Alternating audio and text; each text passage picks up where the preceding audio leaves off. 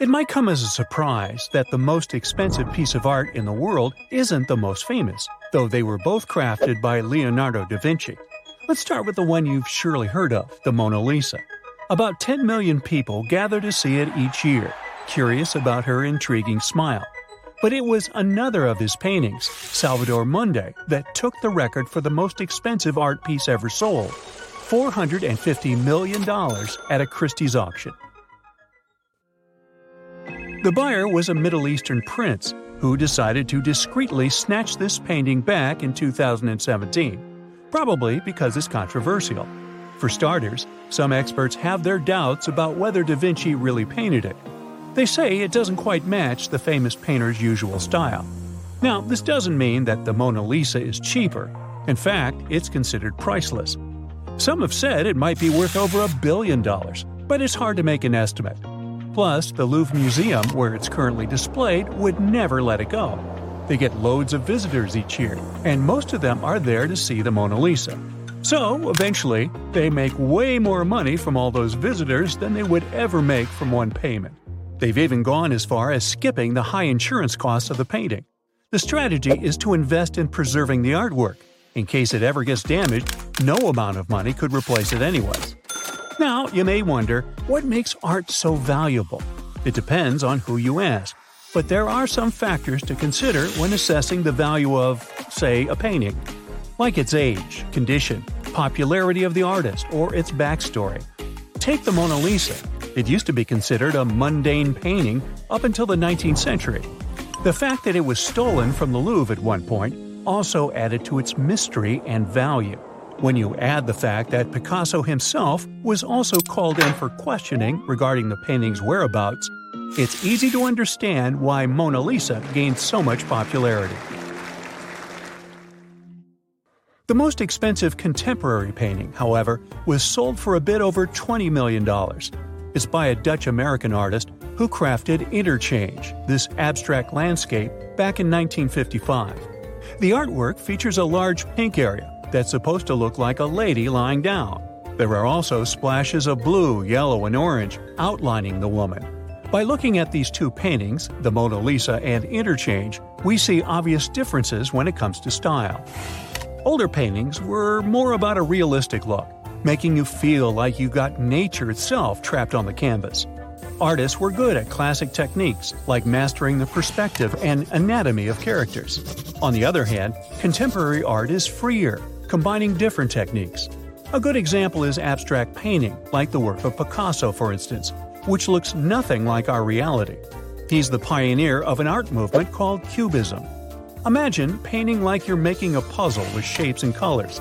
You may have a face in the artwork somewhere, but instead of eyes, nose, and mouth in their usual places, they're scattered like pieces of a jigsaw puzzle. It's as if you're seeing different sides of a person all at once. Even the subject matter is now different. Older paintings show us things from history or representations of well known myths. Meanwhile, contemporary art touches other subjects too, like social issues or first hand experiences. Take Frida Kahlo, for example. She's famous for her autobiographical paintings, where she shared with the world different struggles from her life. In fact, she started painting when she was a teenager, after a bus accident left her with serious injuries. Confined to bed, she used a mirror that was placed above her to capture her own image, expressing her pain and emotions through vibrant colors and surreal self portraits.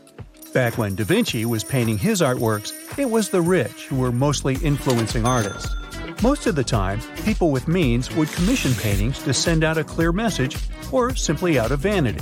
Contemporary artists can paint whatever they want. The problem is gathering an audience and selling your pieces. And it's not just the paintings that have changed over the years. If you're a fan of sculptures, you might have noticed a difference too. Take sculptures made in ancient Greece and Egypt. Sculptors back then were focused on perfection and ideal proportions. They also used materials like marble and bronze and crafted their pieces through carving and casting. Today's sculptors have a larger variety of materials plastic, fiberglass, resin, you name it. If you're feeling creative, you can try all sorts of different art challenges at home too. Browse through some YouTube videos featuring art challenges to find ideas. And while you're at it, be sure to like this video and subscribe to this channel. After that, you can try making cardboard sculptures, castles using just some sand you found at the beach, and even miniature statues using magnets. Also, why not use Legos? Although to top the current record for the biggest Lego sculpture, you'll need more than 5 million of those tiny pieces. The artwork depicted a replica of the Tower Bridge and was over 42 feet high. What about music? It's one of the oldest ways of artistic expression. Archaeologists found ancient bone flutes that were over 40,000 years old. In ancient Egypt, Greece, and Rome, for example, music was popular, often used in important ceremonies. Back then, they used instruments like lyres, harps, and pan flutes. During the Baroque era, composers like mm-hmm. Bach were the equivalent of pop idols. And for good reason, since their music is still famous today.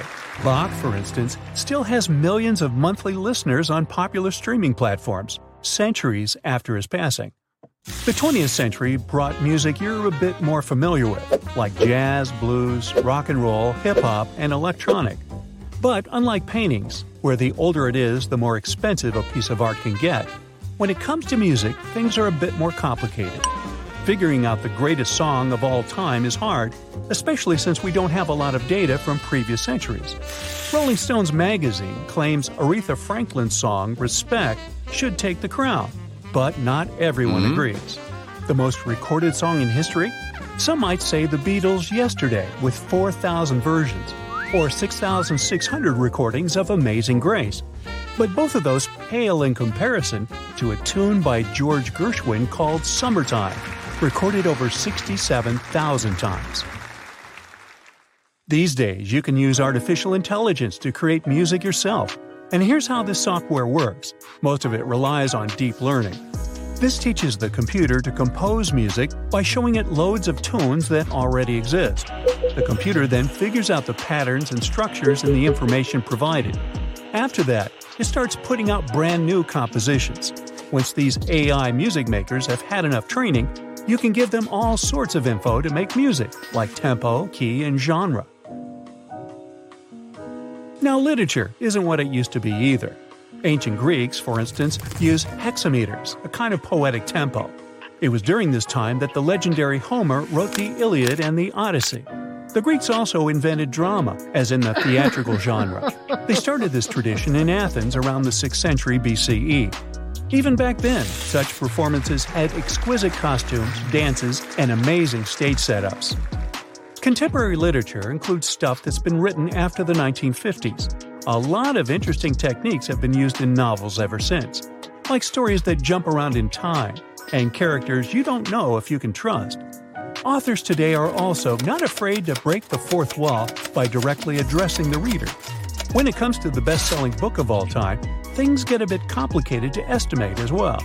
But for most people, their best guess is A Tale of Two Cities by Charles Dickens. Some reports claim it's been sold over 200 million times all over the world. Not to mention, it was translated in over a hundred languages. Hey, read all about it. That's it for today. So hey, if you pacified your curiosity, then give the video a like and share it with your friends. Or if you want more, just click on these videos and stay on the bright side.